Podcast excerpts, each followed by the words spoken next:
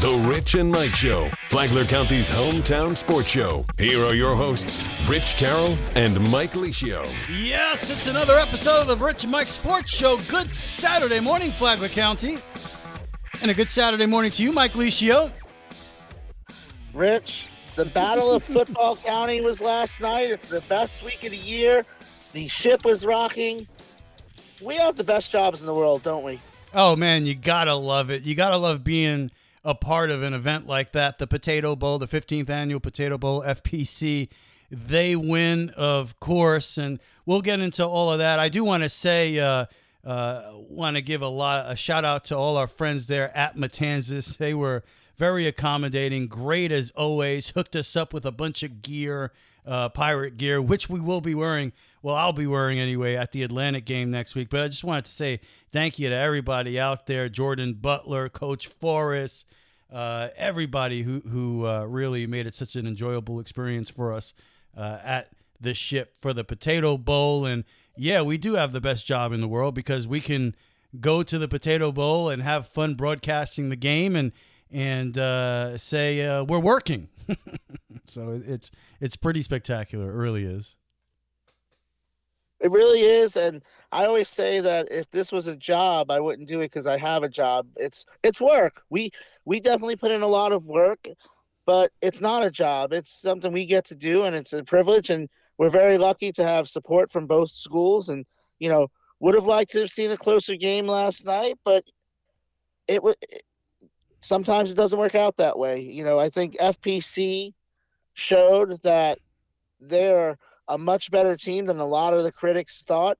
I mean, myself included to a certain extent. I'm going to take accountability here and say that, you know, after week one, I wasn't really sure how good FPC could be. They looked like they had a lot of things to fix. Here's the thing, though: in the last three weeks, it seems like they fixed them. Oh yeah, and and, and fixed them really quickly. Because sure, I, no one can blame you or anybody else to question what kind of success this team can have uh, this year when you're transitioning to a new coach. Uh, you had some transfers. You don't have. You're trying to figure out who your quarterback is, and you get smoked that first week up in Suwannee, a game that you won last year on the field anyway, on the scoreboard. And and you look at it and you say, man, uh, not looking too good here. Not sure what the Bulldogs can be. And they come right back. They they get the early bye the second week, and then Bishop Moore. You look at that game. All of a sudden, we have a quarterback. Hayden Gonzalez is our guy. He's using all of his weapons. Marcus Mitchell is looking healthy again. Um, and that defense led by Colby Cronk looks something serious. So it, it was a relatively quick fix and figuring out an identity to your team to the point where you develop something like the elephant offense for short yardage situations. Um, but even with the quick turnaround, from Suwannee to Bishop Moore, I did not see this coming in this game. Such domination uh, to the point where you have over 300 yards rushing in the game, and and Caden Gonzalez has this incredibly efficient game throwing the football, and you never really got a sense in the entire night that uh, FPC was in any trouble in this game. 28 to nine, the final score although you know there was a point where Matanzas could have pulled it to within one score. Yeah, they had a couple bad breaks, but Matanzas made a couple bad breaks of their own. We, I think we discount Suwannee a little bit because they're a two S school, so they're a smaller school. But they were a 10 win team last year, and they're a team that seems well on their way to another deep playoff run. And so maybe it was a little bit of overreaction to Suwannee because it was a tough situation coming in with three quarterbacks and having to go on the road and you have a lightning delay and you're playing a very good team and you know it, it just wasn't FPC's night and maybe now with hindsight is 2020 I said it during the broadcast last night but now looking back maybe we over I say we I think myself I I've got to own up to it overreacted a little bit but I think at the end of that game we saw hope in Caden Gonzalez and Caden Gonzalez has done nothing to disappoint at this point. He was very efficient last night 13 of 19, 114 yards passing. Again, we talked about it last week during the broadcast, and we talked about it on the show. Throwvember. That's a guy who's taking care of the ball They're not putting a lot on him, but when they put the ball in his hands and ask him to make a play, he's doing it. Oh yeah, and he's accurate and efficient with his passes. He's very confident.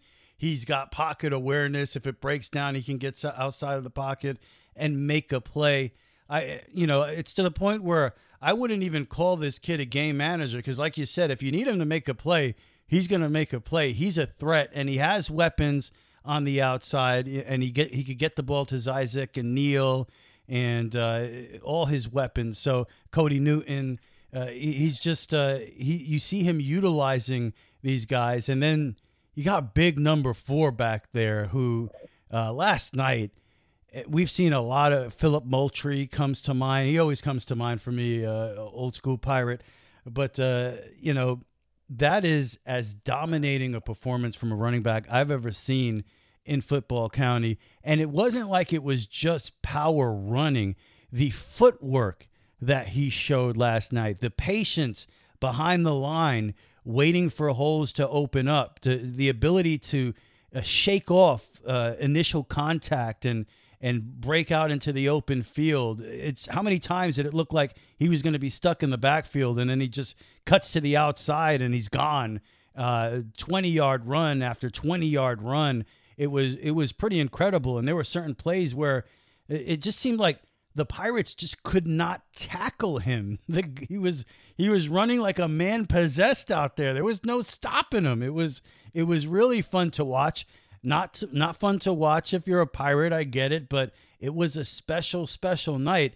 And man, that and and Colby Cronk, you know, uh, he was one of your keys to the game, and he had a good game, a couple sacks. You know, he, he was all over the field as you would expect.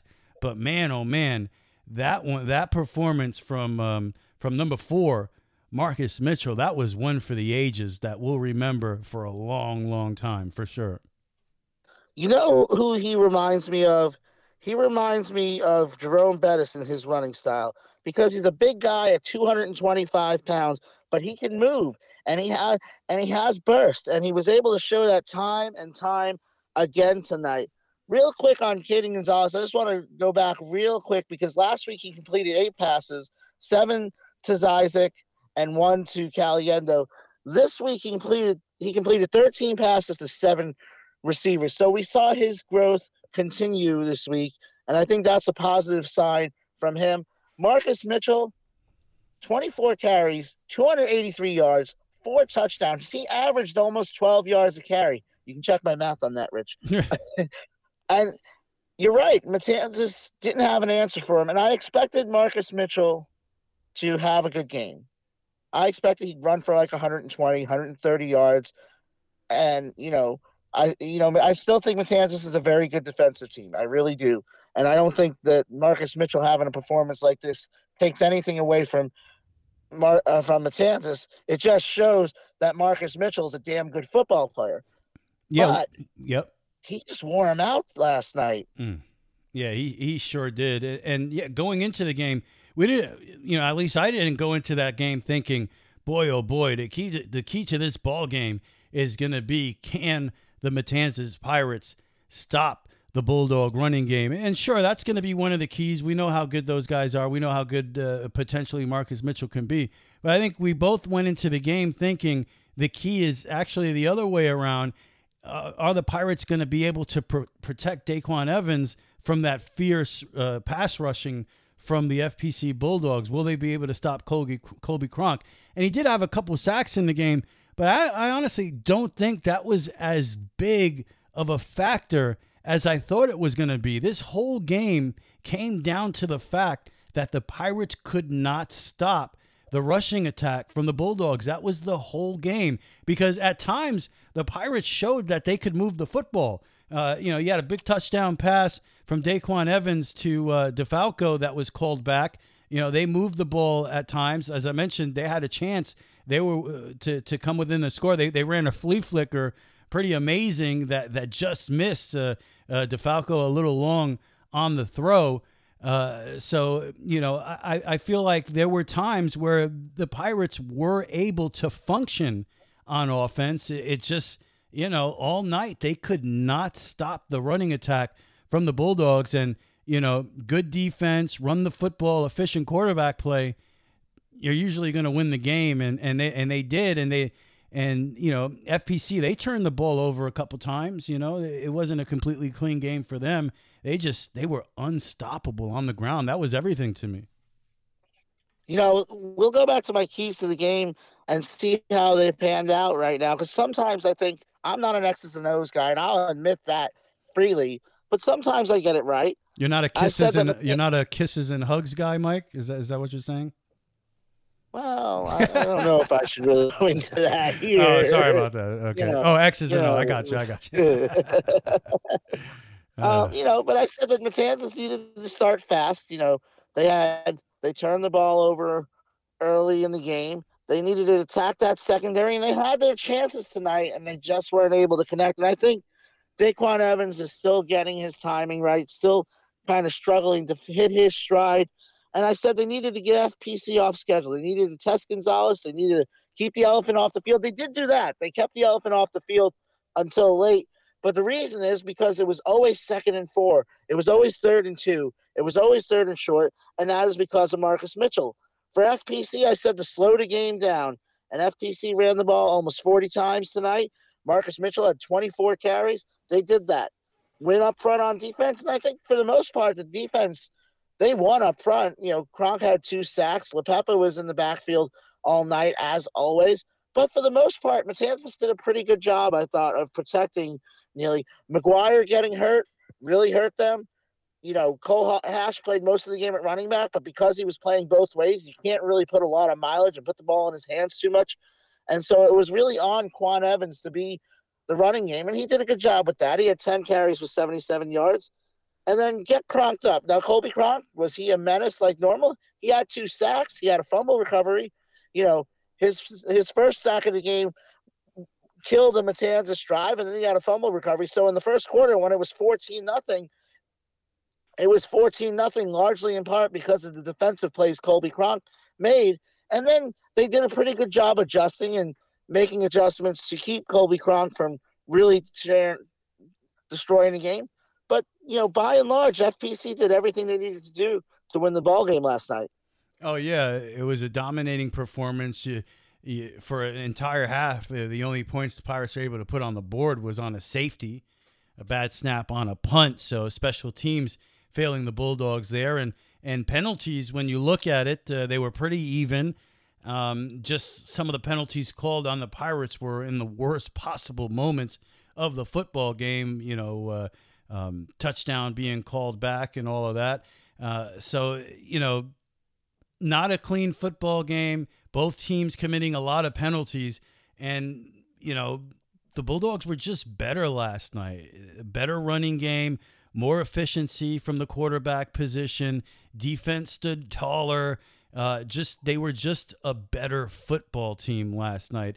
And you know, after Bishop Moore, I can't say I'm completely surprised by that, but I was also expecting, for sure, I was expecting a better performance from the Pirates. I thought they would be in this game. I thought it would be a tight game. Um, and and we said we talked about it on, on the show last week when we were getting ready for the Potato Bowl. I thought this was a pick'em game. I thought we were we were looking at a, a football game that was going to come down to the final possession. Maybe whoever has the ball last is going to score, and, and they're gonna they're gonna pull it out. But uh, I did not see this coming. I did not see this dominant performance, and it makes you think. It really does. Uh, last week I was talking about well well, who are the Bulldogs, right? Uh, are, are they the team that we saw against Suwannee? Are the team are they the team that we saw against Bishop Moore? Um, you know, and here's here's FPC once again uh, telling us or, or showing us who they are. We're you remember us? We're that team that won a district championship last year, uh, despite having being forced to, to forfeit some games. You know, we were still district champions. We're a team that made it to the playoffs and were competitive against a team that was undefeated. You know, we, we were in that game for most of the game uh, until Bartram Trail pulled away. That's who we are. You know, don't forget it. And I think a lot of people may have forgotten it because of some transfers and and the new coaching staff, so you're not sure what to expect and uh, you know, Coach Fish, he'll be the first to tell you. You know, I know he feels it. He he knows that there are people that don't believe in what they're doing. Uh, didn't think that they could be successful this season. And maybe you would give them a pass for that because it is a year of transition and you need a little bit of time to implement your system and, and, and develop your game plan and your players and, and, and have them understand what you expect of them. But man, oh man, we, we have seen a quick, quick turnaround.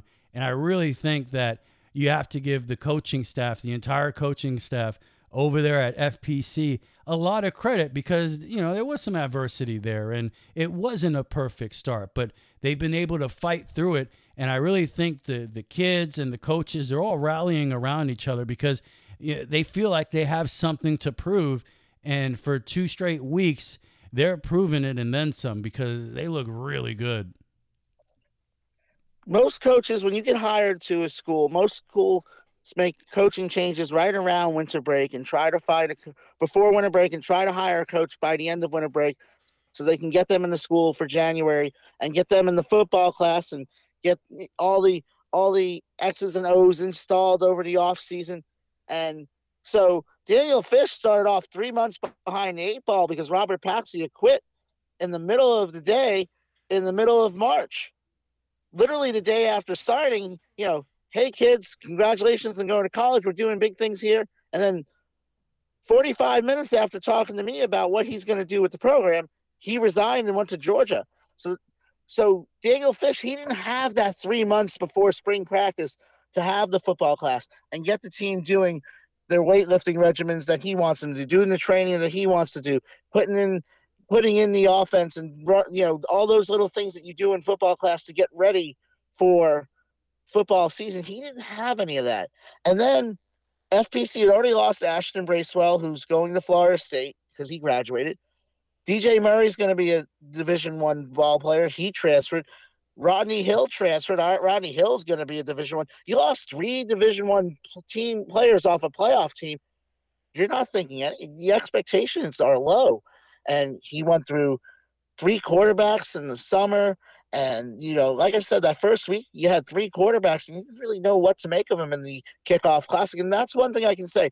I've seen every snap that FPC has played since Daniel Fish has arrived. And so I've seen the improvement. I saw a difference in the, even if you went from the first quarter of the spring game to the fourth quarter of the Suwannee game, there was a difference. You know, the Suwannee game wasn't pretty, but even at the end, I think he figured some things out. Ajede is somebody they can use. You know, Marcus Mitchell, when he's healthy, he's something to deal with. He's an issue for other teams. We we saw Caden Gonzalez take the quarterback job. We've seen the defense get better. They're young in the secondary. They had one interception tonight that got that they called incomplete. It was very close, and they had they made plays. That young secondary continues to make plays. Those young linebackers seem to be every. Zayden Green seems like we call his name constantly. He's a menace as well. He's you got of course Colby Cronk, but it's not just Colby Cronk. We talk about him a lot because guess what? He does a lot of things. but there's nine other guys around there playing their butts off and getting to the ball and making plays. And I think we saw. I don't. I don't discount Matanzas because of tonight. You know, FPC did that against the Bishop Moore team that hasn't missed the playoffs in six years. I think Matanzas is still a playoff team. They're doing this against good teams. You're going to have a big test Thursday against University. You know, they've got a high flying offense, so FPC is going to have a big test on defense, and it's going to be a test for the offense to see if they can keep up with University. But I think they're ready for the challenge. Yeah, I think they're ready for the challenge, and, and the coaching staff, you give them a lot of credit. I, even in the game against Suwannee, Coach Medlock's offense, I, just – I really felt like they were running great plays. They just weren't executing and they weren't getting consistent quarterback play because they played three different quarterbacks. But I could see on the routes that receivers were getting open. When they got the ball, they were able to make plays. You saw the potential in the running game. They, it just wasn't there yet. They weren't quite ready. But but but uh, eh, the offensive philosophy it's there man and they got weapons and they're tough to stop because they can run the football and and and Gonzalez with all of his weapons around him, he can make some plays. So uh, this is going to be a team to watch this year. And you know, first week, first couple weeks, you're not sure. I think they're a playoff team for sure. I think so, and it's going to be. They're in a kind of district where they're going to have to win some muck it up games. We've already seen I've seen Nease. You've seen Tocoi as well as Nease. I mean, I've you've seen Nease. I've seen Tocoi. Uh, you know what I mean. I know what I you're saying. In the- I saw Nease. I saw Tocoi. game. I know that. We saw Tocoi together, so I've seen two of their district opponents, um, two of their three district opponents, and I think they have a really good chance to win this team. Ponte Vedra, I'm not sure about Ponte Vedra. They won 35 nothing against Middleburg last night, but the jury's still out on Ponte Vedra. They played Bartram tough. I'm not sure that Bartram team is the same team as they were last year, especially with Riley Trujillo out with an injury right now, and they're playing the sophomore Jaden Weatherly. So that district to me is wide open. Tocoi continue to struggle. They struggle to score. Last night they did beat Eustis, but they did struggle to score. It, I think that's a very winnable district. You know, we'll know right away though. Two weeks from now, we've got FPC's district opener against Ponte Vedra. To me, we talked last year that FPC Nease was the game. I think this is the game right here. I think whoever wins that game in two weeks is going to win the district, and I I don't have any doubts that FPC is going to have a really good chance to win that district. All right, let's get to the coach, Mike. You had a chance to talk to the coach after the game, right? Yes, sir. I talked to Daniel Fish after the game and got his thoughts on winning his first Potato Bowl. Coach, is this validation for your team? Uh, absolutely, man. I I know we still have a lot left to prove. We, we got a tough schedule ahead, but um, Matanzas was a really good football team, and we came out here and, and, and I thought we beat up on them pretty good. They, made a lot of great plays, and they competed a lot better than I think the scoreboard said. But yeah, man, I, I think this is kind of letting everyone know we're, we're still FPC. Um, we're going to play hard. We're going to compete against every team we play against and match up against, and we're not going to shy away from any type of competition or any team. So, yeah, I think so. Your teams continue to play with physicality. Tonight was no different. Is that the expectation from the team? Absolutely, man. You know, as we talked about last week, um, that bye week, as unorthodox as it was, being in the second week, it came at a perfect time, and we really changed the tempo of practice and, and started going best on best and, and doing some live situations so that, that we could work on becoming more physical. And now that, that's kind of our trademark. We want to go and, and be as physical as we can on both sides of the ball, and, and getting into that third and fourth quarter, we, we really wear people down, and, and we don't stop. We keep it coming, and we, we kind of smell blood in the water, and we keep attacking.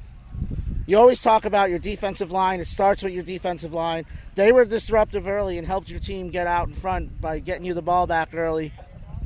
Absolutely, man. Um, everything starts with it, starts with them up front, and I'd say the same goes for our offense line as well.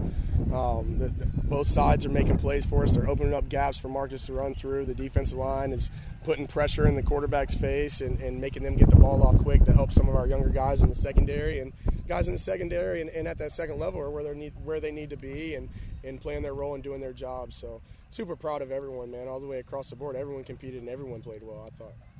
Your offensive line, Marcus Mitchell is a great running back.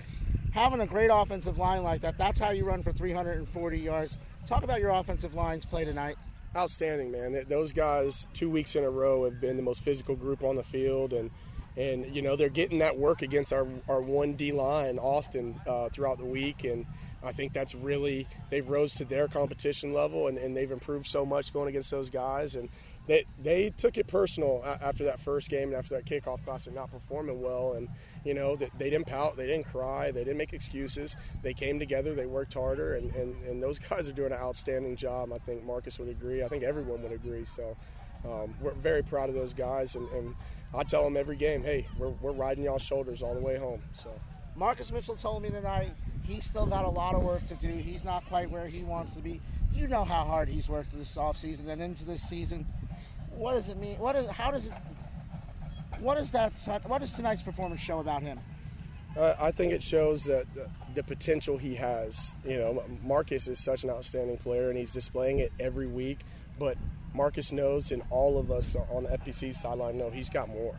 And, it's, and that sounds crazy, but it's true. The, the kids, but the kids' uh, talent level is limitless. Um, he can do anything that, that he wants to do. He's just got to continue to to get better in practice, get in a little bit better shape, and and Mark's is going to do insane things over the next two years. We're super proud of him, man, and, and the way he's performing. And he's really taken on a leadership role with his voice and with his actions this year. And, and I think that's what I'm most proud of. Uh, is very determined. He's, he's a kid, as we say, it's going to take all 11 to get him down. And I, I mean, you can see improvement week to week, and that's hard to say about a kid who's so talented. But you know, he finds ways to get better each week. Yeah, you love to hear Coach Fish talk about Marcus Mitchell and what an incredible player he is, and no mystery here, uh, Mike. I think it's it's pretty easy to say that the player of the game was Marcus Mitchell, right?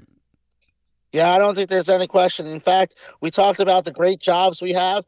If we gave it to somebody who wasn't Marcus Mitchell, we probably shouldn't have those jobs. 100% true. And you had a chance to talk to him as well, right? Oh, yes. I was fired up to talk to Marcus after the game. All right, here it is. 283 yards tonight, Marcus. Oh gosh. Are you for real? I'm for real. 283 yards. That's crazy. That's crazy. You worked so hard to get back this season. Yeah. What's it like to have a night like tonight to come out, big game against a rival? Maybe some people thought you were an underdog. What does it mean to you to have a game like this and help carry your team? Man, it ain't even about the carrying part, man. We all worked as a team. You know, I wouldn't have done it without the O line, without the defense getting stops. But I mean, it, it feels great to have a great breakout game like this. I just want to let everybody know that I'm out here and I'm ready. That's all it is, baby. Is the best part of the game for you the fourth quarter when teams are worn out, they're tired, and all because you beat them up for so long and they still have to tackle you and you know it's going to be a struggle? Yeah, that's my favorite part. I, I love punishing people, and I love wearing them out because at the end of the game, they don't want to tackle you. It's just just free yards, free touchdowns, and they just give up. That's all it is. Just got to wear them out. You got a lot of big goals for this season. I know you have some personal goals, you have some team goals. How do you feel? Your what do you think of your progress towards those goals so far? I mean, I definitely still got to work harder, to be honest, because I'm definitely out of shape. I dropped like 10 pounds. I'm unstoppable. That's what I think. Oh my goodness. He's out of shape. What does that say about me, Mike? Rich, I'm not running for 283 against the defense like Matanzas. I can tell you that. I'm not running for two. 283. My I was goodness. walking back. I was walking back to the press box after he said that and thinking, man, in shape Marcus Mitchell might be the scariest running back in the state. Yeah, right. I mean, come on. Wow. I mean, he's doing that against, like I said, he's doing that against a very, very good defense. He did it against a very good Bishop Moore defense last week. I, I, I had expectations 120, 130 yards. That's a good game, right? I sold him short. yeah. I mean, let's face it. I mean, the guy was had 137 yards by halftime. incredible. Really, really. He was unstoppable. That that's one of the most dominant performances I have ever seen from a running back at this I've level. A, I've seen a lot of them. I've seen Deron Green from FPC, Sean White from Matanzas, Daniel Dillard from Matanzas, Kayshawn Bird from FPC, Philip Philip Moultrie, as you talked about, was a workhorse back. We've seen some good running backs come through Football County. I've never seen a performance like that. Yeah, Never. That's And I a- don't think you have either. No. Not, at least not from the FPC or Matanzas side of the ball. No, for sure. Like you said, and, and yeah, there hasn't been a shortage of great backs uh, coming through here, but that that was one for the ages. All right, next week, Matanzas Atlantic. Quick preview, Mike. What do you got?